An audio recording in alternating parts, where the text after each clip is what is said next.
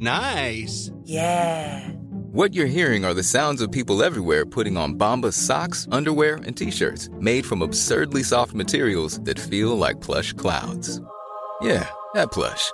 And the best part? For every item you purchase, Bombas donates another to someone facing homelessness. Bombas. Big comfort for everyone. Go to bombas.com slash ACAST and use code ACAST for 20% off your first purchase. That's bombas.com slash ACAST. Code ACAST.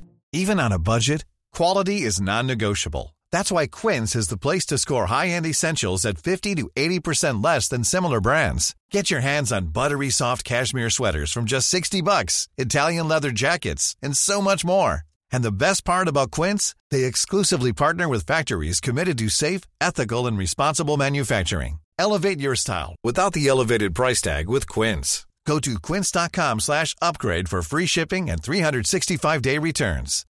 Millions of people have lost weight with personalized plans from Noom, like Evan, who can't stand salads and still lost 50 pounds. Salads, generally, for most people, are the easy button, right? For me, that wasn't an option. I never really was a salad guy. That's just not who I am. But Noom worked for me. Get your personalized plan today at Noom.com.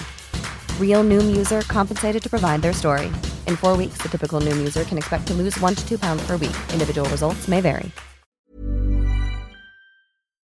Jag hinner bara tänka, varför är jag lite mörkare och var är alla andra? Så stänger han dörren bakom mig. Jag gick förbi honom, så stänger han dörren bakom mig. Och så låser han, klick, klick. Och så låser han det tredje låset med en nyckel. Så vänder jag mig om och ser att han tar nyckeln och stoppar ner den i fickan.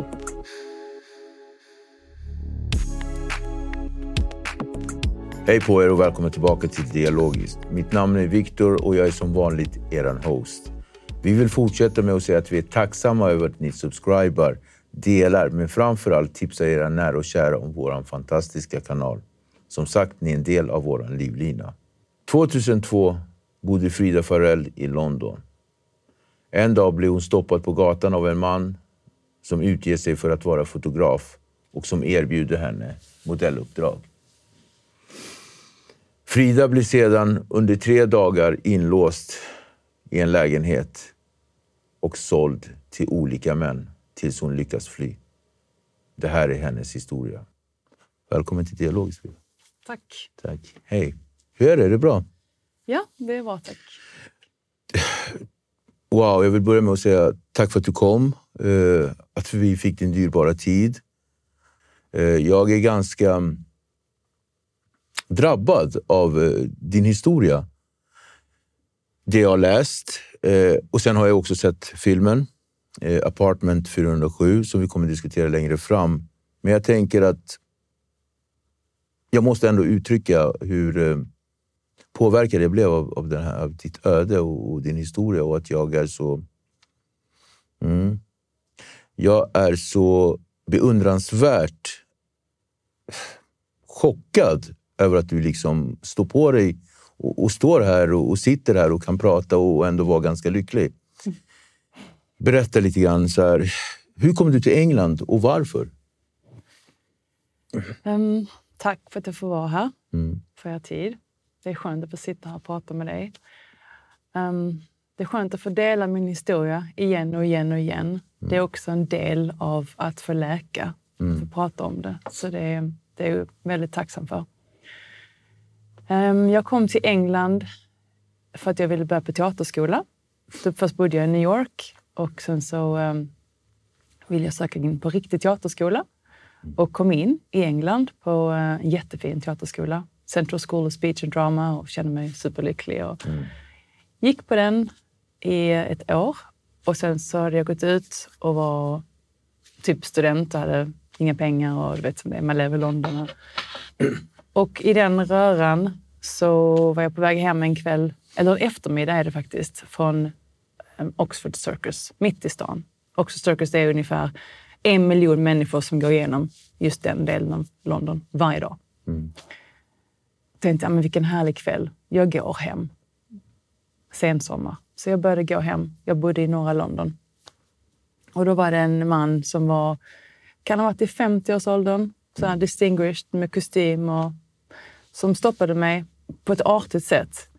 Bara, oh hello! och så började prata med mig väldigt så här, oh, we're looking for a, for a model, we were casting this commercial right now and I'm sitting in this cafe with um, just looking for different, I was like, oh, okay. Um, here's my card, you look like just what we're looking for. So, but okay. Um, look me up and if you, if you think it's interesting, you know, give me a call. Okej. Så fick jag hans kort. Sen så tänkte jag, okej, så gick jag hem. Och detta är ändå ganska länge sedan nu, så att jag, jag gick hem och började googla. Alltså, leta på internet vad man kunde hitta. Jag tittade på hans webbsida och det var liksom en fotograf. Jag är ganska, med mitt yrke så att jag var ganska van vid att titta på fotografers hemsidor. Och, så, och det såg ut som vilken fotografs hemsida som helst. Ingenting som stack ut. Nej, inget speciellt. Inga nakenbilder, inget liksom... Hade det varit det som var så, oh my god, nej. Men alltså vanliga modeller, män, kvinnor, både och, liksom allt möjligt.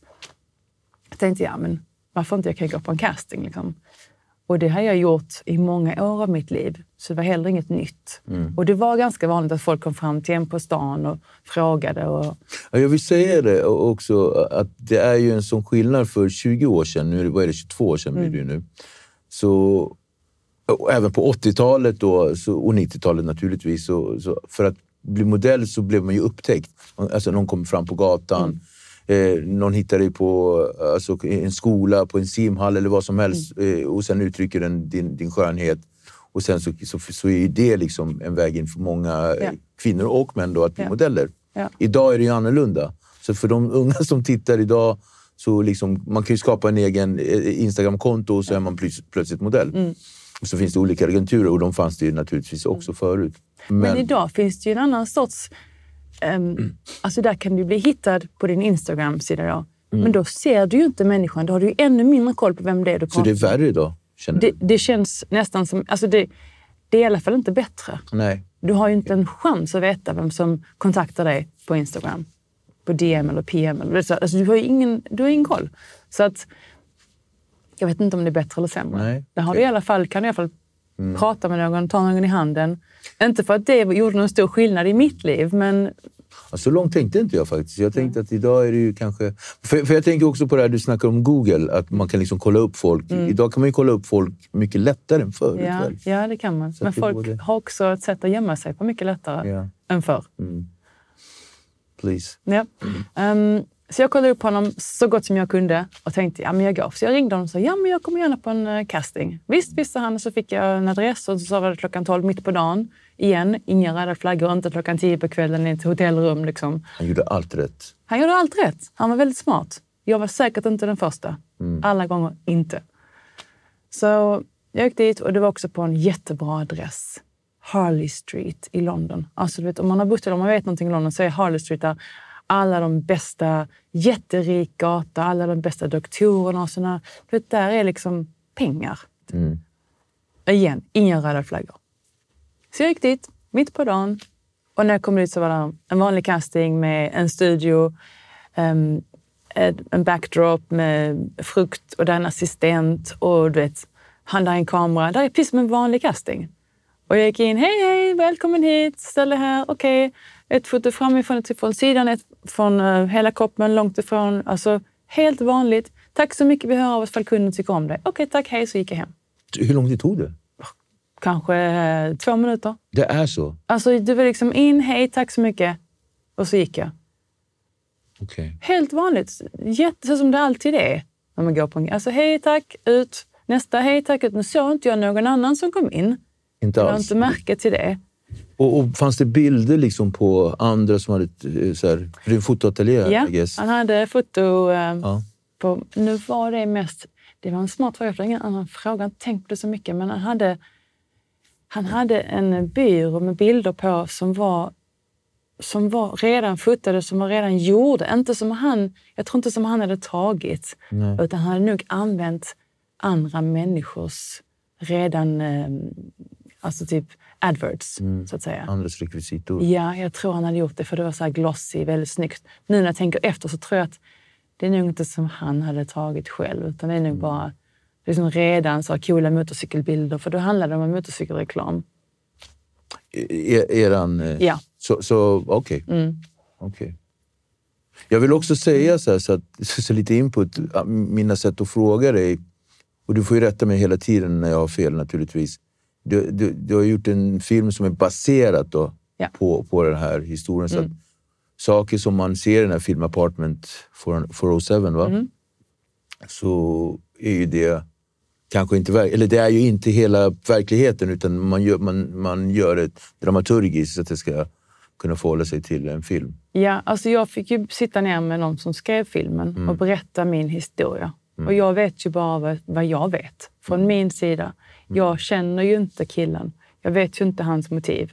Jag vet ju ingenting om honom. Nej. Han delar ju ingenting. Så att han som skrev filmen fick ju hitta på den personen Mm. och göra någonting av honom som gjorde honom så pass intressant så att han kunde vara med i en film. Jag förstår. Så att vi fick lägga till saker för honom från hans sida. Så göra det så det kunde bli liksom hans motivation. Varför? Vem var han? Var kommer han ifrån? Det visste ju inte vi. Jag kan ju bara göra assumptions. Liksom. Vad hände sen då? Ehm, Efter du var där första mm. gången? Eh, Jag gick hem och sen så ringde han ett par dagar senare. Oh, the client loves you, you're just what they want. Och då blev man ju så här jätteglad. Jag bara, wow, tänkte jag, det är jättemycket pengar för mig då som student som inte hade så mycket. Han bara, it's, it's half a day's job. Jag bara tänkte, gud, det är skitbra. Ja, okej. Ehm, ja, men eh, han bara, do you want to do it? Jag bara, yeah, of course. Why not? Liksom. Jag hade inte jobbat som modell på ganska länge för jag hade gått i skolan. Jag bara, ja men det är ju superbra. Så tänkte jag, ja, men jag har ju ingen agent. Ja men det är bra, då slipper jag betala den procenten till agenten också. Jag hade ingen agent längre. Hur såg din livssituation ut då? Alltså, du bodde ju... Jag bodde i London. Ja. Jag hade gått ut skolan så jag letade efter jobb. Så jag tog så här eh, skådespelarjobb i eh, mycket teater, pubteater, obetalt. Levde på savings från när jag var modell. Så jag, det var ju väldigt välkommet. Alltså jag bara tänkte... Det här var ju en sån välkomnande jag, jag grej. var verkligen, ja. Och du var 22? 23 tror jag var. 23, jag kommer ihåg, 23, 24 år. Ja. Det var det året. Jag fyllde år så himla sent på det året, 27 december. Ja. Så det är alltid så här, hur gammal var du? Ja, ja, det, är det året jag fyller. Så blir jag Ja, så här, så blir det alltid fel. Men jag tror det var 23 så skulle jag fylla 24. Så att, ja, jag sa ja. Såklart. För det hade ju än inte varit några röda flaggor. Det var ju inga fel enligt mitt huvud i min värld där jag hade jobbat förut. Jag tänkte, ja men det här är ju jättebra. Och du hade honom två gånger Ja. redan? Och jag träffat en assistent och jag hade varit där och det såg kosher ut. Jag tänkte okej, jag tänkte ju inte att det skulle vara fel. Liksom. Och då fick jag, kom tillbaka till samma adress, eh, den och den och mitt på dagen igen. Jag var okej, super, för det var bara en halv dag. Tänkte jag, men då är det så här efter lunch. Liksom. Mm. Gick jag dit några dagar senare.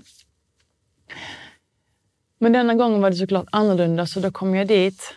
Den här delen är alltid värst för mig. Den är värst med att filma den och den är värst att prata om därför att det är här jag förlorar kontroll. Upp till den här stunden så hade jag, kunde jag fortfarande stoppa det, men sen har jag inte chans. Jag går dit, knackar på, han öppnar dörren och säger kom in, så går jag in. Denna gången när jag kommer in så kommer jag ihåg att min, jag tänkte varför jag inte varför ser det inte ut som sist? Jag hann tänka, varför ser det inte ut, varför är det så mörkt? Det var inte, det var inte så här liksom upplyst och fint och välkomnande. Det var lite mörkare, det var inga sådana studio lights. Liksom. Jag hinner bara tänka, varför är jag lite mörkare och var är alla andra? Så stänger han dörren bakom mig. Jag gick förbi honom, så stänger han dörren bakom mig. Och så låser han, klick, klick. Och så låser han det tredje låset med en nyckel. Så vänder jag mig om och ser att han tar nyckeln och stoppar ner den i fickan. Vad känner du där? Alltså min hjärna nästan slutade fungera i princip. Allting, det, det kändes som att det gjorde så här... In i huvudet på mig. Så blev det så här tyst och väldigt långsamt. Så bara stirrade jag på hans ficka så tänkte jag, okej. Hur ska jag komma ut när den nyckeln ligger i hans ficka? Då kan inte jag komma ut. Jag kunde inte riktigt få ihop det i huvudet. Jag bara, då kommer inte jag kunna komma ut. Varför gör han så? Vad har jag gjort för att han ska göra så? Jag har inte gjort någonting, jag bara kommer tillbaka. Så de, det är de tankarna som gick runt i huvudet mig först. Så tänkte jag, okej. Sen kommer, jag måste ut. Så sa jag, okej, jag måste på toaletten. För jag tänkte, min, min, jag var tvungen att få bort min kropp från ha- hans. Så sa jag, måste, han bara, ja. Den är där borta. Så pekar han bakåt mot andra delen av hallen. Liksom. Okej, så, så börjar han bara, släpp väskan här. Leave your bag here. var han, sin approach, var han annorlunda än tidigare? Alltså så här, sätt Mm, att vara. det var han. Han var annorlunda. Han var hårdare. Han, var, han, han log inte, han var inte trevlig, han var bara hård. Han var bara liksom kall. Han var, alltså, han var... As a matter of fact. Han var bara liksom... Han bara sa saker. Gav liksom direktiv. Just, just leave your bag here. Och då kom jag ihåg och sa jag bara, så, så, så, why? För jag vill liksom... Jag vill ju ringa någon såklart från toaletten. Det var det jag ville göra. Jag ville ringa någon. Det var därför jag behövde gå in på toaletten. Jag bara, men herregud. Och då tar han ut en kniv. En stor hunting knife. Han, han, är inte, han går inte fram och bara... "Åh!" Utan han bara tar ut den och så håller han den bredvid sig. Så bara står han helt stilla i hallen så här. Så bara håller han den bredvid sig. Och står helt stilla. Jag kommer ihåg att jag, jag höll nästan på att alltså typ kissa på mig.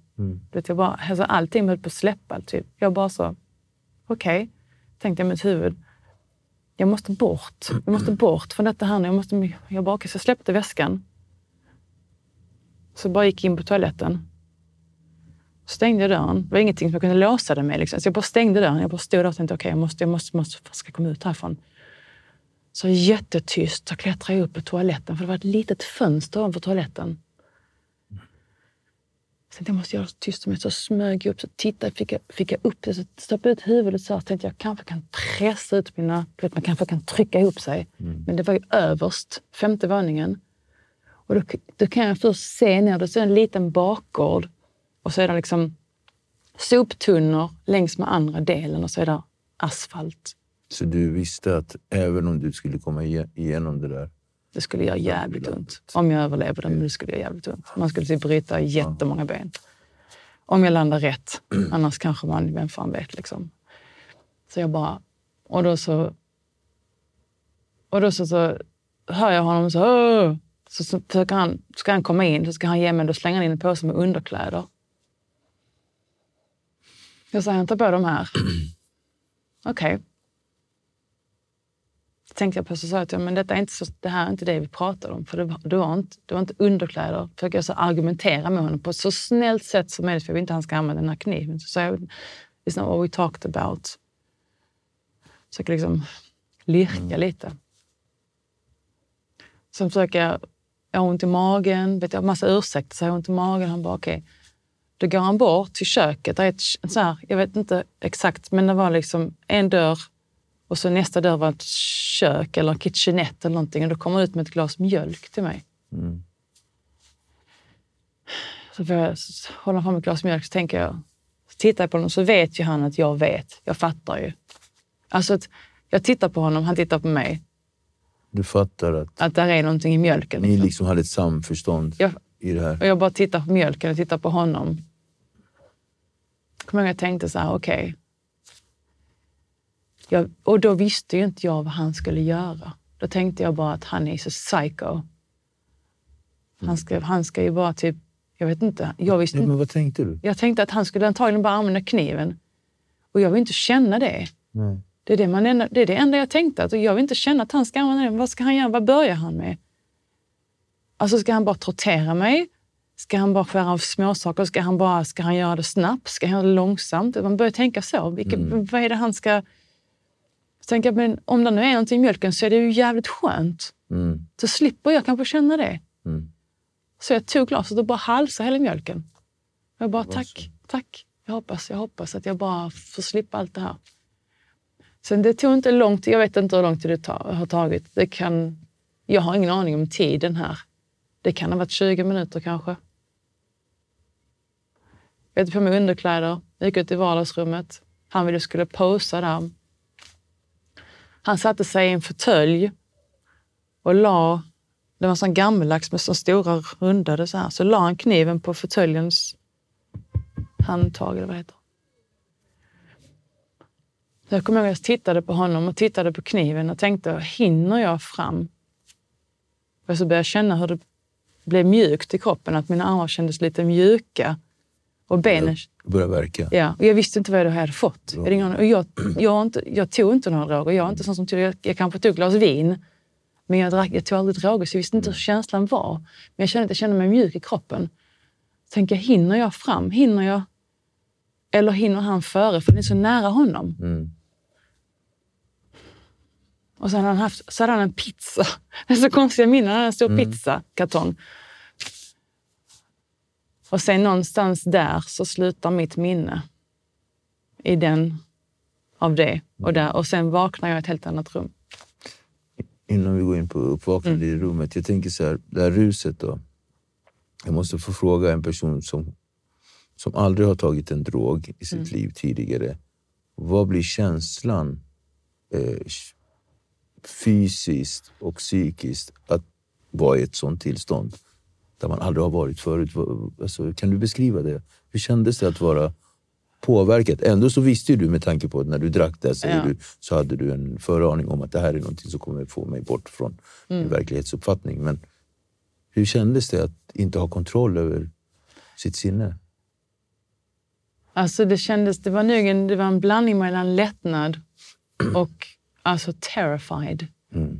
För att jag inte visste vad som skulle hända.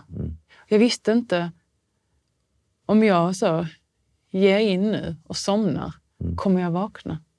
Jag, visste ju inte. Jag visste inte hur mycket jag hade fått av någonting, vad det var. Så jag var ju livrädd för att stänga ögonen och bara... "Åh." Men samtidigt så kommer man till en punkt där man inte har någon kontroll, där du inte kan kon- kontrollera att du bara somnar. Typ. Mm. Så att jag... Jag önskar att jag inte hade behövt ta droger under de omständigheterna. Omständigheterna. Jag hade hellre provat utan att ha de Ja, omständigheterna. men det förstår jag. Ja. Men, det, det är ändå det, det är ett faktum att ruset... Jag bara undrar med tanke på att jag har ju tagit droger med, med välvilja. Mm. Så, här, så det jag menar hur själva ruset är. Det kanske är en ointressant fråga, men det var bara Nej, det är det nog inte. För att jag tänkte, jag, alltså jag hade ju det här ruset tillsammans med adrenalinet Mm. som var jobbade emot det. Mm. Så jag kan tänka mig att det var, har man inte det så kan man nog njuta av det. Tror jag. Det är Mm. säkert en helt fantastisk känsla att bara liksom få flyta iväg och inte tänka på någonting. Men känslan nu då är uppgivenhet, rädsla och Mm. och förskräckelse som försvinner iväg i någonting. Mm. Sen vaknar du upp. Jag sen vaknade jag upp någon helt annanstans. Jag visste inte var jag var. Mm. Och då kommer en ny rädsla. Vad fan är jag liksom? Nya möbler. Allting. Allt. Ingen aning. Bara en ny säng, inga kläder på mig. Man bara... Inga trosor. Du vet, man bara så, okej, vad fan har hänt? Och så vet man ingenting. Alltså det är så sjukt, det är så sjuka grejer som man försöker ta in och försöka förklara för, för någon. Det är... Ja. Och, och vad är det du ser? Vad är det du känner och vad är det du ser? Vad är det som händer? Var är han? Ehm, först började jag kolla ifall han var i närheten. Han var ingen. Går runt, börjar man leta. Lite så yr är man. Går runt, tittar, var är jag, vad händer? Sen börjar jag så, när jag inser att han inte är där, så börjar jag leta efter om det är något man kan använda som vapen ifall han skulle komma tillbaka. Det är så här, ett kitchenette som man kan öppna. Men då har han tagit ut alla lådfronterna. Allting har han, som, man, som är löst har han tagit bort. Så det är liksom så här hål. Det är i- hål in. Där är, ehm, alla dörrar är borta. Allting som du kan plocka av och använda är borta. Inget fönster. Nej, där är galler, för det är så här en lägenhet som är i London som är under marken. Okej, ja. Så du har liksom en, en liten, liten bit och så är det galler, för det är sån... Alltså det, det är ju liksom, där går ju folk. Ja, ser fötter liksom. Man ser fötter precis. Ja. Men de som går där tänker inte på vad som händer där nere. Absolut inte. För det är precis här nere. Du, Ja. du har ingen aning. Så det, nej, det var så absurt. Och sen eh, försökte jag få av en dörrkarm en gång. Och jag kämpade jättemycket. Men de kom inte av. Det såna, det är ju jättesvårt för att ha liksom, eh, toalettsitsen borta. Allting. Mm. Annars man kunde inte lyfta av den och stå bakom den. Så man, jag kände mig som man ville stå bakom en dörrkarm när han kommer och bara så. Man får ju sådana tankar liksom. Men det var ingenting. Till en början så utsatte han ju dig för någon slags mental terror genom att bara titta på dig. Mm. Hur var det då? På vilket sätt? Du menar där uppe i lägenheten? Mm. Alltså det var nästan... Jag vet ju inte, för jag har ju inte haft den andra sidan. Den här, alltså som han bara liksom... "Wah!" Jag hade ju inte det, men det, var näst, det, det kändes nästan värre på något sätt. För jag visste ju inte om han skulle bli ett monster eller inte. Mm. Hade han blivit det med en gång så hade jag sagt okej, nu är han det. Men nu visste jag inte vem han var och vad han var och vad han skulle göra. Mm. Så jag var hela tiden så okej, vem är detta? Navigera dig fram. Ja, precis. Mentalt och fysiskt. Så, så att ja, det var... Och sen nu när du hade vaknat upp där nere. Så, första kontakten med honom eftersom du vaknade upp. Hur var det? Eller vad var det som hände då? Han kom Ehm, fram. Första kontakten med er, det var ju... Jag försökt... Jag, man gick igenom, jag gick igenom ganska många olika stadier med honom. Att Mm. Jag försökte alltså luska ut så vad är jag? Varför är jag här? Eh, när ska jag få gå? Eh, hur länge ska jag vara här? Och du vet, lite så. Men han svarade liksom inte. Därför hade vi ingen information på honom. För han bara så... Mm. Han pratar inte med. Så de många samtal som vi har lagt in i filmen har ju liksom fått lägga in. Han kanske sa så en mening Mm. till mig. Och slängde igen dörren och så slängde jag nya underkläder. Och Mm. så, så. Om vi bortser från filmen då Mm. och så stannar vi liksom i verkligheten. Vilket är bäst att göra. eh, när du vaknar upp där då, då kommer han in. Eh, vad är det som händer sen? Um, han tog lakanen. Mm. Han bytte lakan. Han slängde nya kläder. Han gav mig en macka. Han gick. Okej. Det var, typ, det var de inter, interaction som vi hade. Mm. Och sen? Sen kom det olika män. Jag fick eh, mjölk. Varje gång fick du dricka ett glas mjölk. Mm. I en sån här eh, styrofoam cup. Så jag inte kunde använda den sen. Inget glas då, utan... Mm. Ja, ja, Ja. jag fattar. Mm. Och de här männen. Ja. Dialogiskt vill säga tack till våra stolta sponsorer. AFN, All Stars Fight Night. En organisation som främjar svensk fighting. Fordonsmäklarna, bilhandlarna som erbjuder dig bra service och kvalitet på vägarna.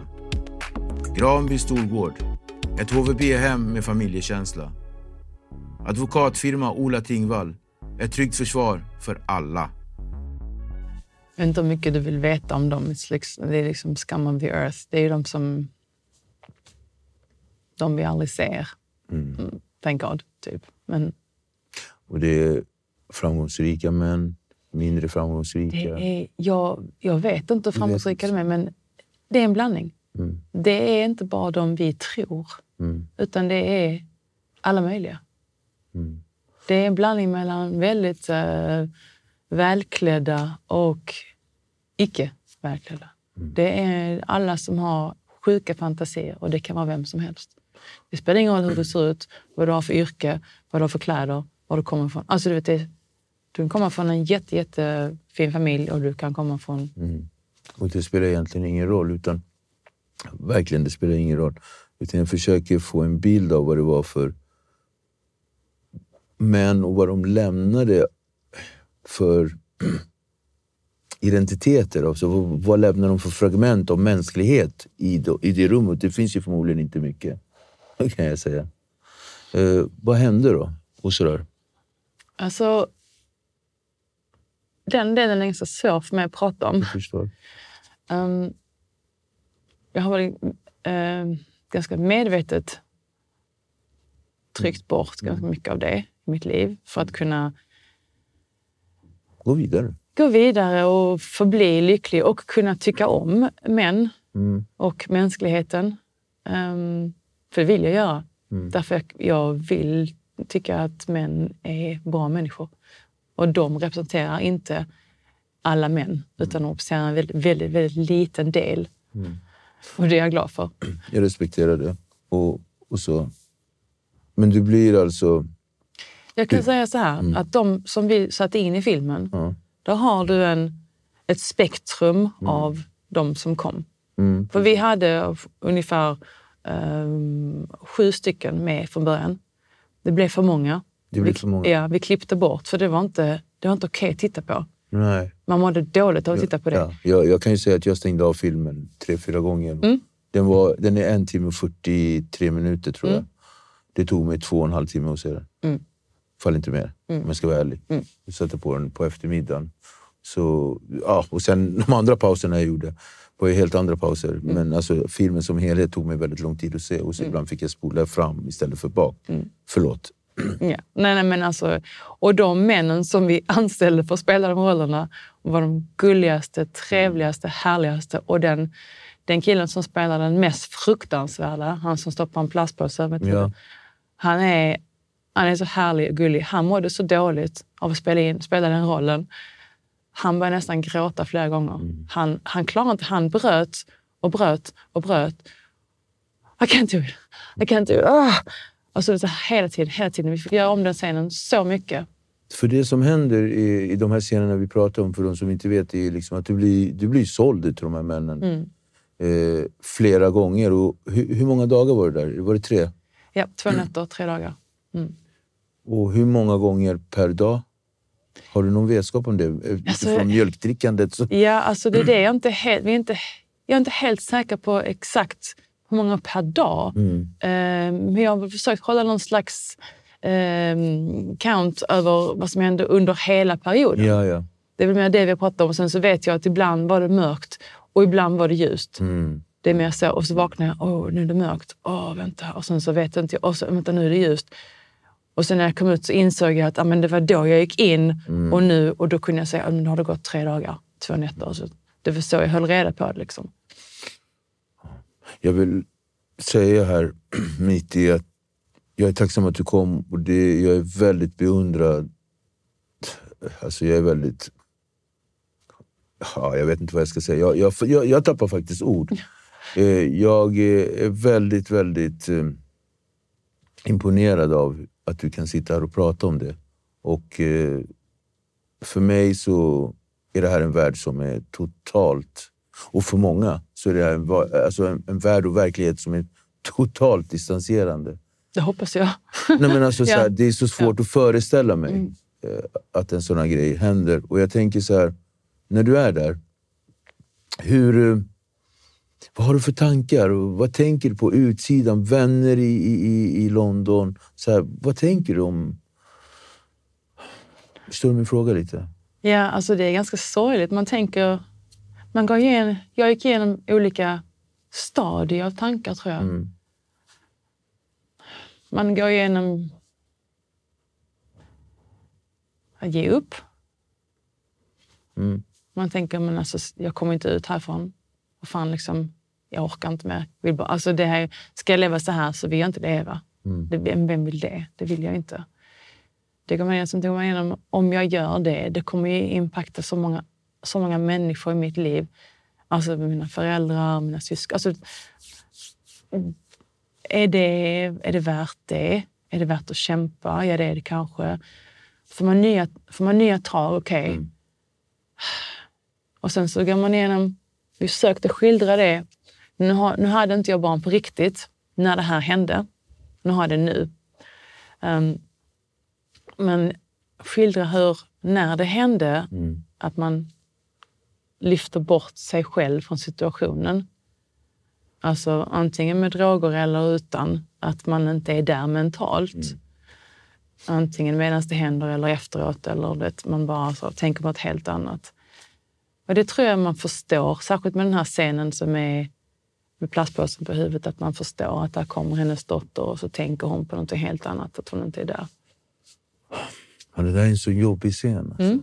Den är jobbig, för den är också att hon håller, hon håller på att ge upp, håller på att dö. Mm. Hon pallar inte mer och sen så kommer hon tillbaka. Och bara, okej, nej, jag måste tillbaka. Liksom. Jag, måste, jag måste klara detta. Men det... Man, och sen så... Det är så många tankar som går genom huvudet. Varje gång han kommer tillbaka in så vill man liksom... Snälla, snälla, snälla. Fattar Är du det inte? nu liksom? Ja. Ska släppa mig? Ja. Typ. Har jag inte gjort nog kan jag inte få gå nu. Och sen vet man ju att han, jag har ju sett hans ansikte, så vet man, man har sett till och med filmer. Man vet ju att har man sett någons ansikte kommer han låta mig leva. Liksom. Mm. Var det sådana indikationer du fick av honom någonsin? Eh, ja, jag fick bara känslan av att han kommer nog inte låta mig gå. Mm. Så när jag fick den här chansen på riktigt då, inte så som det är i filmen, för det var ju lite, som jag sa innan, lite önsketänkande som vi skrev i filmen närmare slutet. Ja, Men I filmen slår du ner honom Ja, ja. och sådär. det hade jag gärna gjort. Ja, men jag hör dig. Ja, ja, Jag um, hör dig. mm. Jag köper det till hundra procent. Jag hade nog... Ja. ja. jag skulle också göra det. Ja, ja. Men, men dag två, Mm. innan, vi liksom, innan själva flykten, dag två, då, det är ju... Återigen, vakna upp. Alltså andra natten. Mm. Vakna en natt till där. Vad hände? Hur känner du? Så. Alltså det är ju... Jag tror dag två, där börjar man nästan ge upp lite grann. För det känns som att... Jag tror att dag ett var jag lite mer hopp fortfarande. Dag två var jag så, va? Är, är det inget slut? Liksom? Är det inget? Och sen dag tre kom styrkan tillbaka. Tillbaka. Ja. Men dag två var ganska mörk. Alltså. Är så mittemellan där. Ja. Det var bara så, ja, men det, här är inte, det här går inte, jag kan inte leva med detta här. Hur såg han ut? Han, var, han såg inte ut som i filmen. Mm. Men det är rätt så skönt faktiskt. Ehm, han var gråhårig. Distinguished, lite äldre engelsk man. Gråhårig. Han var engelsk, han var britt. Mm. eh, med eh, blå ögon. Mm. Och, men jag kan ju säga hans ansikte exakt, men han såg inte alls ut som i filmen. Nej. Nej. Och flykten. Flykten var... Jag vet inte om han gjorde ett misstag eller om han... Jag vet ju inte vad som händer i hans liv. Nej. Om han var pressad. Antagligen var inte han the boss of the boss. Han hade säkert olika chefer. Men eh, han kommer inspringande med underkläder och slänger dem på sängen och säger “Someone's coming in two minutes, get ready”. Och sen nästan springer han ut och så smäller han igen dörren. Och, och låser inte den. Och jag kommer ihåg att jag, jag var lite blurry typ hela tiden. Men jag kommer ihåg att alltså, jag blev nästan kall i kroppen. Blodet bara... Jag blev så här super sober. Mm. Och bara tänkte, han löste inte den. Han löste inte den. Men gjorde han det för att han testar mig? Han testar mig. Han står säkert utanför. Nu gör han en sån grej, tänkte jag, att om jag nu försöker rymma, då hugger han nog ner mig. Mm. För han ska se ifall jag stannar kvar. Men jag måste testa, för jag kan inte vara här. Jag kan inte vara kvar här, det går inte. Liksom. För att antingen dör jag här eller så dör jag där. Jag har liksom, vad jag för val? Så jag smyger bort till dörren. Och så ligger mina kläder som jag kom i så fint ihopvikta på en pall vid dörren. Utanför? Nej, innanför. Innanför? innanför. Där hade de inte legat innan? Eh, jag vet inte om de har legat där inne, jag har ingen aning. Men där, har, där ligger mina, mina kläder. Och jag bara så, alltså jeans och typ tröja. och Såna. Allt som var ditt? Ja, ligger så fint ihopvikt. Men jag bara tänkte, vad fan? De kan ha legat där hela tiden, det har jag inte ens, jag har inte ens reflekterat över. Så jag tar dem så här och bara tänker, okej, mitt hjärta bum, alltså det bultar så det hörs ut i öronen. Och jag lägger örat till dörren så här och lyssnar, tänker, undrar, alltså han står säkert på andra sidan så redo. Liksom. Jag vet ju inte, fortfarande inte var jag är. Jag bara så men jag måste, jag har inget val, jag måste, jag måste. Jag känner mig som att jag ska bryta in i en bank typ. Du vet, där man bara så, okej, nu startar jag. No way back. Så jag tog handtaget och bara tänkte okej. Och så tog jag ner det och så bara tänkte okej, okej, okej, jag måste, jag måste, jag måste. Så bara, helt tyst, öppna supersakta. Och så kom jag öppna typ så här lite. Ingenting hände. Lite mer. Ingenting hände. Lite mer. Tänkte jag, fan. Nej, han väntar nog. Och när jag öppnade så kommer han bara smälla igen dörren. Så jag bara öppnar, så öppnar, så öppnar. Till slut så bara stod jag så, så bara öppnade jag dörren hela vägen. Tänkte när som helst, när som helst så slår den i honom, tänkte jag. Så öppnade jag hela vägen. Så öppnade jag så. Jag bara... Du vet, jag bara tänkte, vad fan är detta? någonstans, någonstans står han. Så stod han inte. Så såg jag en trappa som går rakt upp så här. Mm. Okej, nej, nu, nu eller aldrig. Jag måste bara springa. Så jag bara började, springa på trappan längs med sidan så här. Så det inte skulle knarra. Man vet fan aldrig. Liksom. Så jag bara så, upp för trappan, upp för trappan, upp för trappan. Då ser jag att jag kommer in på samma ställe som jag hade kommit in från början. Från, Alltså, från första? från första dagen, att jag är i samma trappuppgång. Då har han alltså tagit mig från lägenheten längst upp och lyft ner mig i källaren. Mm. I en källarlägenhet. Det visste ju inte jag när jag var där, men jag bara okej. Så jag är i samma sådana glas, äh, glasdörrar som går runt. Så jag bara springer genom glasdörrarna rakt ut på gatan och tänker han, någonstans står han och lurar och jag visste ju inte. Och bara springer ut på gatan, börjar springa runt om ett hörn och bara springer typ tio kvarter. Bara springer, springer, springer, springer, springer, springer. Och vad är klockan? Eh, Det, är- detta är på kvällen. Så det, är typ, alltså, jag tror alltså, det var väl 10-11. Alltså, det var sent på kvällen. Det var mörkt ute. Och jag springer, springer, springer och stannar långt förbi, eh, alltså ner mot... Um, förbi Oxford Street, ner förbi, där är ett stort hotell som är där nere. kommer jag stanna i en trappuppgång och bara ställer mig så här och börjar ta på mig jeans, tröja. Och sen så tog jag en taxi till en kompis därifrån. Jag visste ju inte om han sprang efter. eller Alltså jag, jag hade ingen aning. Men det enda jag kan tänka efter, som jag, som jag sa när jag snackade med honom som skrev filmen, var liksom att han han måste ju ha varit i närheten och väntat på att de skulle komma. Trodde att jag var så pass drogad så att jag inte... Så måste det ha varit. Det måste ha varit så, för att jag har varit drogad i flera dagar. Mm. Eller kan det vara din första tanke att han säger let her try? Let her try. Ja, men skulle inte han ha sprungit Mm, inte efter? Skulle han, alltså, nej, det känns inte logiskt. Nej. Nej, jag fattar. Så jag bara tänker, vad fan? Eller var han själv så stressad att han glömde? Jag vet inte. Till denna dag vet jag inte. Eller så har jag änglar som bara... Nej, men då skulle de varit där från början, så det har jag nog inte, eller hur? Nej, men jag tror att, jag tror att det är senare fallet. Alltså. Mm. Till slut så... Någonstans. Jag vet, vi får ju våra prövningar. Ja. Du förtjänar den inte. Nej, det gör ju ingen. Men man Ingen får ju sina det. prövningar. Jag vet. Du Du kommer till din vän. Ja. Tre dagar, har ni inte sett. Så jag vet inte om ni pratade tre dagar. Nej, men det gör man ju inte heller. Man Nej. pratar inte varje dag. Så att, det är inte så att folk bara så Åh, where are you? Det var det liksom... Man ju inte varje dag. Alltid, alltid, alltid. And the mental breakdown. Den kom, den kom senare. Ja. För att jag först gick in i en chock. I en sån jävla chock. Det var en sån chock så att... Detta låter helt sjukt, men du har studerat det här så du kanske vet. Men alltså jag gick in i en chock som gör att... Tydligen så ringde jag min mamma inom några dagar. Jag vet inte exakt vilken dag det var. Inte ens direkt. vet jag inte. Det kommer jag inte ihåg. Idag kommer jag inte ihåg det ens. Det berättade hon för mig. När filmen kom ut så säger hon, men du ringde ju mig älskling. Jag bara, va? Mm. Jag kom ju dit. Jag bara, "Vi- kom du till London? Mm. Jag bara, så va? Jag började bara storböla. Så kom du till Hon bara, ja. Jag bara, så, men när, när då? Jag fattar ingenting. Jag har ingen aning om att jag har ringt henne. Jag har ingen aning om att hon kom dit. Mm. Min hjärna har bara blockerat det. Jag vet fortfarande inte att jag har ringt henne att hon kom dit. Jag kommer inte ihåg någonting. Jag tror det är en hel månad.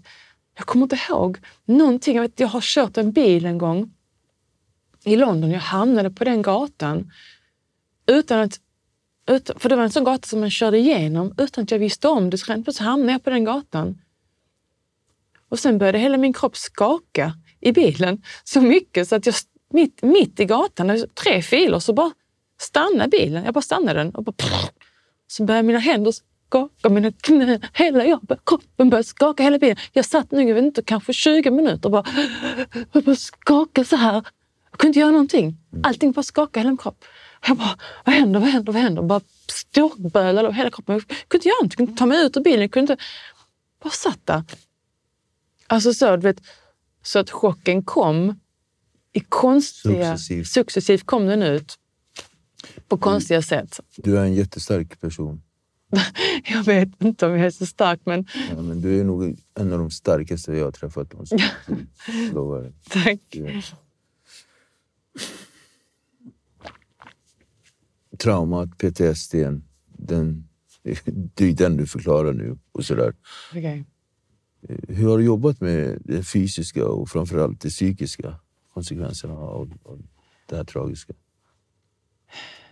Det har varit en lång, lång process. Mm. Och jag har egentligen gjort det som man inte ska göra. Jag bestämde mig tidigt för att inte prata om det. Mm. För jag skämdes. Jag skämdes så mycket. Det var mitt fel. Det var jag som var dum. Hur kunde jag vara så dum och gå in där? Hur kunde jag göra något så dumt? Och det hjälpte inte att jag gick till polisen. I, jag gick till polisen ett par dagar senare. Frågasatte man dig? Ja. Och då satt jag med två yngre killar. ehm, och då så sa de till mig, okej, okay. så började de skriva ner. Så, Jaha, okej, okay, so, so you, you went to his apartment. Did he force you in? Jag bara så, no, he didn't. So, so, so he didn't force you in? Jobbigt. No, he didn't force me in. I wouldn't have gone in if I had known. Obviously. But he didn't force you in. No. Okay. Um, I mitt i intervjun så bara reste jag upp och gick. De var för jobbiga. Ja, Det var för jobbigt. Jag bara gick. Var de jobbiga eller det var jobbigt att återberätta? Det var, det var jobbigt att återberätta på någon som inte trodde på mig. Ah, jag förstår. Som tyckte att det var mitt fel redan från början. Som hade bestämt sig för att men det var jag som var knäpp. Och då, då tog jag på mig den rollen att men det är jag, det är mitt fel. Det är jag som har gjort det här mot mig själv. Jag är ju, det är ju jättedumt. Och jag var tyst. Jag var knäpptyst i tio år. Jag sa inte någonting till någon. Jag pratade inte om det. Tänkte jag. Och sen ville jag inte vara annorlunda. Jag ville inte vara det offret som hade utsatts för de här knäppa sakerna. Jag ville bara vara normal och vanlig. förstår. Så jag var tyst. Och polisen då? Alltså när du gick ut därifrån, vad hände med den alltså anmälan? Den gick ju vidare såklart. Ja, det gick vidare och de, och de ringde mig sen och sa de, ja men vi gick till den adressen som du sa och där hade bott en kille som, eh, som hade lämnat ett namn som inte ledde till någonting. Eh, Som hade en pay as you go-telefon som inte, som eh, kortet funkar inte. Som betalade cash varje vecka från furnished apartment. Jag bara, Och är allt det här normalt i, i England? det var normalt då. Då var det Ja, det var så normalt. Det, var kanske det är fortfarande, jag vet inte. Ja, men så det var ingenting konstigt. Nej. Så att det var varken en bekräftelse för din del då, eh, är det självklart att det är sant, men Mm. var det var en bekräftelse för dig att de typ skulle tro dig på något sätt? Mm, nej, Inte ens det. nej. Jag beklagar verkligen. Och sen då, under de här tio åren så har ju du bearbetat dig själv. Du säger att du inte har pratat om det, men på andra sätt. Skådespeleri och liksom. Så du har ju blommat ut på andra sätt. Alltså fått ut utrymme att jobba med det på annat sätt Ja, det har jag fått. i din konst. Ja, Mm. det har jag fått. Och sen har ju den här resan varit väldigt givande för mig också. Alltså, när vi tog beslutet att göra detta här, det var mycket min före detta man som pushade mig med detta.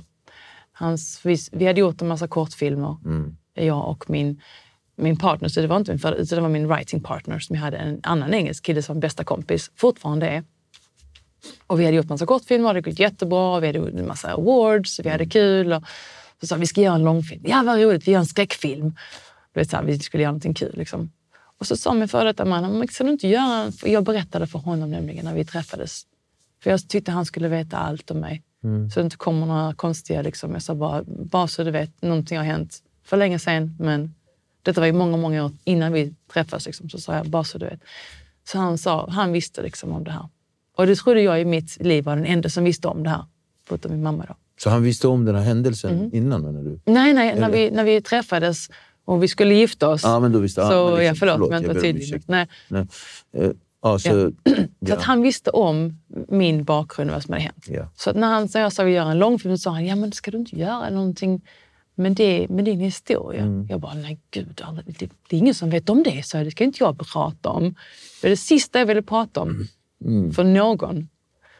Vilket sen, long story short, blev typ det jag pratar om för alla Alla i en film. i en film. Alltså, wow. När jag tittade på, alltså, när jag tittade på den här filmen så, alltså, så här, för det första så blev det så, alltså, det blev så skevt. Och, och se att du återupplever det här. Och så, det här med plastpåsen, det, alltså, det är den sjukaste scenen. Och, och, och sen flyktförsöken och alla de här grejerna. Men framförallt det här med mjölken. Alltså att få åter... Alltså, kan du dricka mjölk? Nej, Jag förstår. Och jag själv som man som sitter här, jag blir väldigt, jag känner mig, jag känner mig så skyldig. Alltså missförstå mig rätt. Jag känner mig så... Alltså, jag vet inte hur jag ska tassa här runt omkring dig och prata. Hur ska jag ställa de här frågorna så att inte jag verkar som en person som gaslightar dig? Eller så här. Men man vill ju fråga så mycket frågor. Mm. Vad jag vill komma fram till är att, att återuppleva de här sakerna i din vardag hela tiden. Jag tänker på den här bilresan, Mm. där du hamnar där plötsligt i trafiken i huset. Det är en sak. För det är ju det är ju vardagen som spelar en spratt, eller vardagen som gör sin naturliga, i, i sin naturliga form. Men att gå in i en filmset. Jag vet ju själv, jag har varit med i filmer, jag har varit med i serier. Alltså jag vet ju själv att när man sätter på kamera och då ska man ju liksom göra någonting, så blir det fel. Rehearse, gör om, omtagning, pam, pam, pam. Den processen, plus eller minus när det gäller att återhämta sig. Förstår du min långa utlägg här? Men jag var tvungen att få allting sagt här. Ja, nej, jag förstår. Absolut. En av sakerna som hjälpte mig, eller många, det var ett par saker som hjälpte mig mycket här. Ehm, vi skrev rollen lite, lite annorlunda än som jag är som person. Mm. Så jag, jag gjorde fortfarande så att det är en karaktär som jag kan gå in i.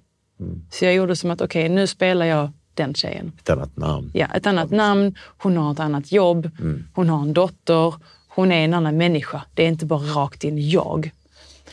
Ehm, och sen när vi, när vi väl vi anställde regissören först, honom berättade vi för. Så då är det bara jag, producenten, som är min bästa kompis, som också har skrivit filmen, som är fantastisk eh, författare, engelsk kille. Och så regissören, en syd, sydafrikansk kille. De tre visste om det. Ingen annan fick reda på det. Och då hade vi ändå 70 anställda. Ingen visste. Och det var det, det, var, det var, ville jag. Därför att jag ville inte att någon skulle Behandla tycka synd om mig eller behandla mig annorlunda. Eller så. Alltså, jag vill inte ha något sånt. Jag vill inte ha någon press. Utan jag ville bara att jag var en skådespelare som gick i den här rollen. Den är svår, den är tuff, den är, men jag är också... Det var man skådespelare. Och det hjälpte mig faktiskt. Okej. Och så hade vi jättemycket kvinnor. Så vi hade, alltså nu, ja, vi hade 50-50.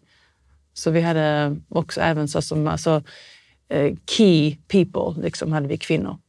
Och det hjälpte också. Mm. En av mina, we need to have a lot of women on the set. Ja, jag förstår. Mm. Och ta dig tillbaka till livet. Mm. Det är inte så jävla lätt alltid. Nej. Nej. Förstår du? Det, det har hjälpt mig jättemycket att göra filmen. Folk gör ju olika, på olika sätt. De skriver en bok eller de gör en dokumentär. Eller på mitt sätt så gör, gör jag en film. Mm. Vad som har hjälpt mig oerhört mycket är att jag gjorde filmen. Mitt mål med filmen var inte att hjälpa mig själv. För jag har inte, jag har inte sett mig själv. Jag har inte satt mig själv så högt i mitt liv. Och det är mitt fel. Så att jag måste hjälpa mig själv. Utan jag tänkte att jag kan, kan hjälpa andra med filmen. Och det fick mig att samtidigt hjälpa mig själv. Och nu har jag börjat sätta mig själv lite högre upp på min lista. Bra. Och det är rätt så skönt. Det tycker jag är bra. Men jag har ju också, och genom att hjälpa andra så har jag också fått så mycket tillbaka. Så att när jag släppte filmen i USA, när den har gått ganska många år i USA och i Sverige, jag får ju meddelanden från kvinnor och män över hela världen som ser den här filmen, som skriver till mig nästan varje dag. Som antingen har gått igenom någonting själv eller som har sett den som har någon syster eller någon, eh, någon bästa kompisen som skriver. Så säger de Åh, tack för att du gjorde det här, tack för att du berättar. Och nu vet du vad som hände mig och så delar de med sig. Och då känner jag att nu har jag vunnit. Därför att bara, jag har hjälpt en människa eller två eller tusen, det vet jag inte. Men jag har hjälpt så många som får chansen att prata, känna sig starka, finna styrka. Alltså det är så mycket som har hänt för att jag har gjort den här filmen. Du har verkligen vunnit. Mm, det Verkligen. har jag faktiskt. Det har du gjort. Eh, relationer. Eh, män, framför allt. Hur har du kunnat ha relationer med män? Och då menar jag alla sorters relationer. eh, Män i din vardag. För det måste ju, alltså, det måste ju ge någon, någon form av konsekvens. Hur, hur har relationer funkat? De är kanske lite färre. Mm. Om jag ska vara helt ärlig, jag har inte så jättemånga relationer med män. Ehm, jag var gift ganska länge. Och sen så är jag separerad nu sedan eh, tre, fyra år. Mm. Fyra år faktiskt. Um, och sen dess har jag inte träffat någon annan. Jag känner inte att... Uh, jag vet inte, lite så personligt. Men jag har inte så att jag bara, åh, jag måste träffa någon ny. Mm. Uh, händer det så händer det. Det är säkert jättekul. Men jag är inte ute och letar liksom. Um, jag vet inte. Jag, ja, man har kanske inte lika mycket tillit. Ja, jag fattar. Ja. Jag fattar. Fullt förståeligt. Och, och om vi bortser då från kärleksrelationer och så här, andra män i vardagen. Alltså att ha med män att göra. Så här. Och då pratar vi om tillit till exempel. Alltså det kanske också bara är en traumagrej jag försöker söka här nu. Men att bara stå i en hiss med en man. Alltså en sån grej. Att hamna i en hiss med någon. Och hiss är jättenära. För jag, jag tänker på det där du berättade om. Ditt första känsla i den där andra gången. Eh, nej, förlåt. Tredje gången. När, när du kände att du behövde gå på toaletten. Du vet att du är inlåst här. Du vet att här kommer inte jag komma ut på ett tag, obviously. Så behöver du den här distansen. Du behöver, du, jag måste gå på toaletten. Den grejen. Alltså det där touchade mig så mycket. Eh, Men till exempel, förstår du Mm, min fråga? men till exempel, du hämtade mig på flygplatsen idag. Ja. Och det är ju jättesnällt. Ja, Men du vet, jag känner inte dig. jag fattar. Så jag bara, okej. Eh, han hämtade mig på flygplatsen. Ja, det är ju jättesnällt. Nu måste jag ju vara tacksam för det. För så måste jag tänka mig till så här, men jag vet ju inte, du kan ju vara vem som helst. Alltså, jag, har, jag hinner ju för den tanken i mitt huvud att, men tänk om du bara plockar upp mig och kör iväg någonstans och sen så kom, kommer jag aldrig tillbaka. Nu är du ju en supercool kille, men jag känner inte dig. Jag har aldrig träffat dig förut. Vi har bara snackat på Instagram. Tänk dig från my point of view, så tänker jag, du bara, ja men jag hämtar dig. Jag bara, och det är ju superschysst. Och jag, skulle ju, jag vill ju så gärna kunna tänka, gud vad schysst kille. Och det är du ju. Men jag får inte chansen att tänka så först. Och det först tänker jag, jaha? Varför, varför jaha okej. Måste, ja.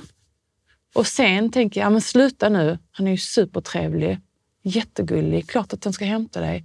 Ja. Wow, det där, Vet- så långt har inte jag ens tänkt. Nej, jag, så det har inte man jag ens tänkt under hela samtalet här Nej. heller. Nu kommer jag ju Ja. på. Precis.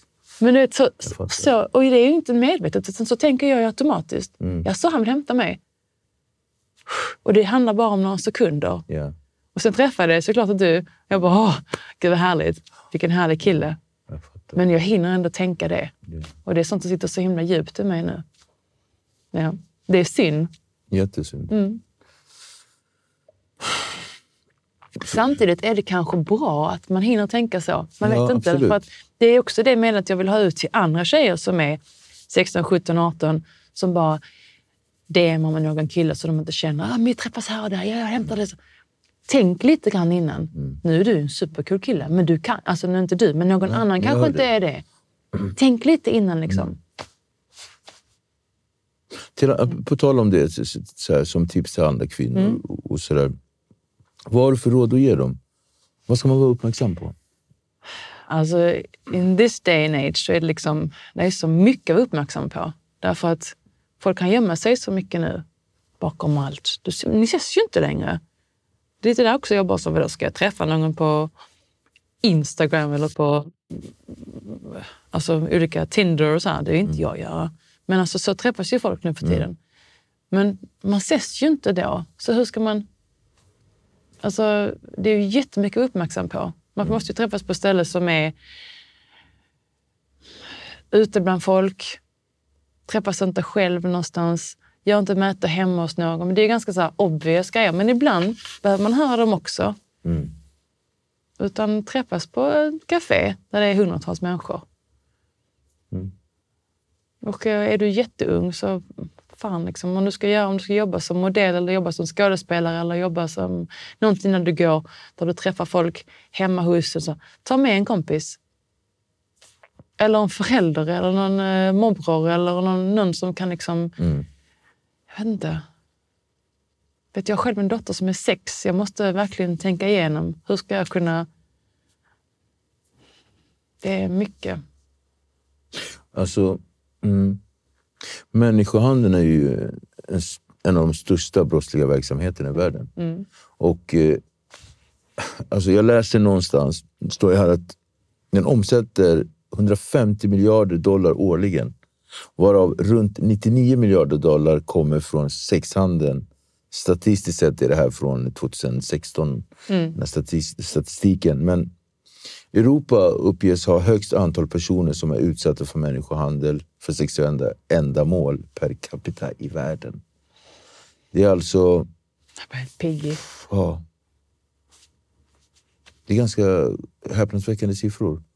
Och du så här, har varit, alltså, vad tänker du när du hör det här? Och, och, så här? Om vi tittar på samhällsperspektiv. Hur mycket tror du att, tycker du att samhället gör någonting åt det här? Och nu pratar vi så här, världsorganisationer. Ja, men- så, för det är ju, Det är ju inte så mycket som de gör egentligen för det, för det är oftast som det går ganska långt upp, Mm. de här grejerna. Och det är sånt som ingen vågar prata om därför att då blir du typ tystad. Mm. Men det är ju faktiskt sanningen att eh, de som har fingrarna med i de här organisationerna, de går väldigt högt upp. Så det är svårt att, att, att, att fixa det.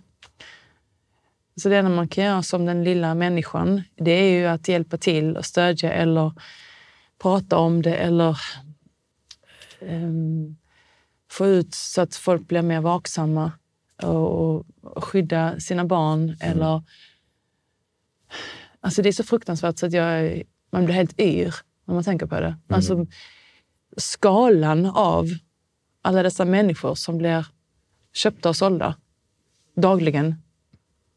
Och, och, och, många barn. Ja, jag tänkte säga det. Jag läste någonstans på jag tror det var International Labour Organization att, att det årligen var 20,6 miljoner kvinnor och barn som blir kidnappade och hamnar under sexhandel och trafficking. Vilka siffror. Har du barn själv? Jag har barn. Hur gamla är de? Eh, Min äldsta är 20 och jag måste tänka 24 och min yngsta är 14. Så det, och det är två tjejer. Kan du tänka dig om Ja. din 14-åring skulle försvinna Mm. och Jag kan, bara, säljas? jag kan bara tänka. Alltså, ja, absolut. Och det är sådana tankar man får direkt när kvinnor blir utsatta på det här sättet. Mm.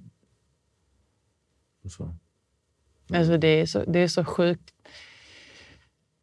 För vad gör man? Vad kan man göra som, som, en, som den lilla människan? Du kan inte göra så mycket.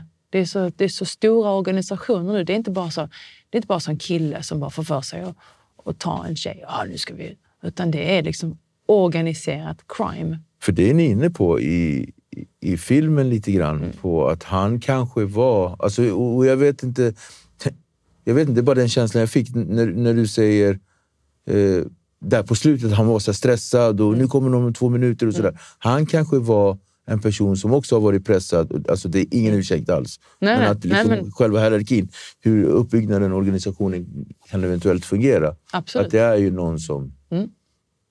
Som är under press och som kanske också har ett hot. Han kanske är gambler, han kanske är spelmissbrukare. Som de alltså, försätter. Men Ja. det finns inte någon ymnestig ursäkt till, Nej. till någonting. Men vi vet ju inte. Han kanske hade kniven mot halsen för någon annan. Mm. Och så hade han själv barn. Vi vet ju inte vad hans situation är. Hur hotad han var. Mm. Jag kan ju bara liksom... ehm, jag har kanske lagt upp det så i mitt liv för att gå vidare. Det vet jag inte heller. Men det är lättare för mig om, jag, om han får någon slags ursäkt för, att han, för vad han har gjort. Och där går ju du och jag isär. Ja. Absolut, där går du och jag isär totalt. Jag eh, vill börja med, eller vill avsluta med att säga tack för att du kom. Äran har varit totalt min och våran. Och kan inte uttrycka eh, alltså hur imponerad jag är över att vi kan sitta här och prata om det här. Och, eh, mm. Men en slutlig eh, fråga till dig är så här, vad händer härnäst i livet? i livet. Eh, jag är tacksam för att jag får komma hit och prata om det idag. Och det är inte lätt att prata om det. Även om jag gör det ofta så är det inte lätt. Det är faktiskt svårt. Jag svettas fortfarande och det är lite skakig och det känns... Men det känns alltid lite skönare efter varje gång jag pratar om det. Jag vet att det är säkert i alla fall en person som lyssnar som kanske får hjälp av det. Och då känner jag att ja, men det var rätt, jag gjorde rätt och jag pratade om det och det, jag har hjälpt en till. Så då känns det bra att ha pratat om det. Så tack för att jag fick den chansen. Vad som kommer näst är att um, nu så ska jag börja prioritera mig själv ordentligt, på riktigt. Och göra mig själv glad och göra sånt som riktigt gör mig glad. Så att detta året ska jag faktiskt uh, uppfylla en liten önskan i mitt hjärta. Och då ska jag spela in ett album Okay. med en eh, kanadensisk producent som är fantastisk. Och jag ska ut kontakt med honom. Så att vi ska under året i lugn och ro um, spela in den. Och sen så får vi se vad som händer. Kul. Ja, Det ska bli kul att få ta del av det. tack. Ja. Lycka till Spännande. och tack Tack. för att du kom. Tack så mycket. Tack. Tack.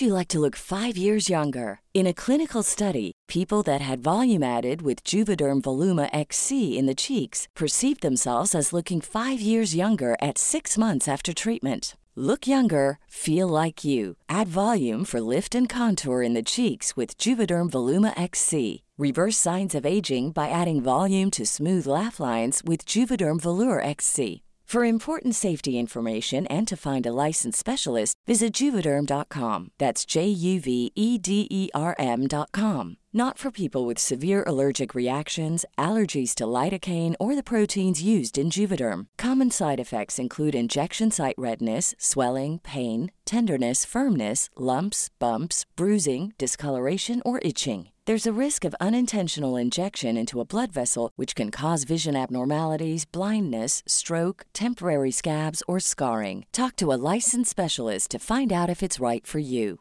Hey, folks, I'm Mark Marin from the WTF Podcast, and this episode is brought to you by Kleenex Ultra Soft Tissues, your ally to help tackle your allergy symptoms this season. I love the change of seasons, but nobody loves pollen and all those other things floating in the air that make you sneeze during this nice weather. Kleenex Ultra Soft Tissues are hypoallergenic and allergist approved, so fight back against watery eyes and runny noses without worrying about irritating your skin. For this allergy season, grab Kleenex and face allergies head on. When you make decisions for your company, you look for the no brainers. And if you have a lot of mailing to do, stamps.com is the ultimate no brainer. It streamlines your processes to make your business more efficient, which makes you less busy. Mail checks, invoices, legal documents, and everything you need to keep your business running with stamps.com. Seamlessly connect with every major marketplace and shopping cart. Schedule package pickups and see your cheapest and fastest shipping options from different carriers with rates up to 89% off USPS and UPS rates. And with the stamps.com mobile app, you can take care of mailing and shipping wherever you are. Make the same no-brainer decision as over 1 million other businesses with stamps.com. Sign up with code program for a 4-week trial plus free postage and a free digital scale. No long-term commitments or contracts. That's stamps.com. Code program.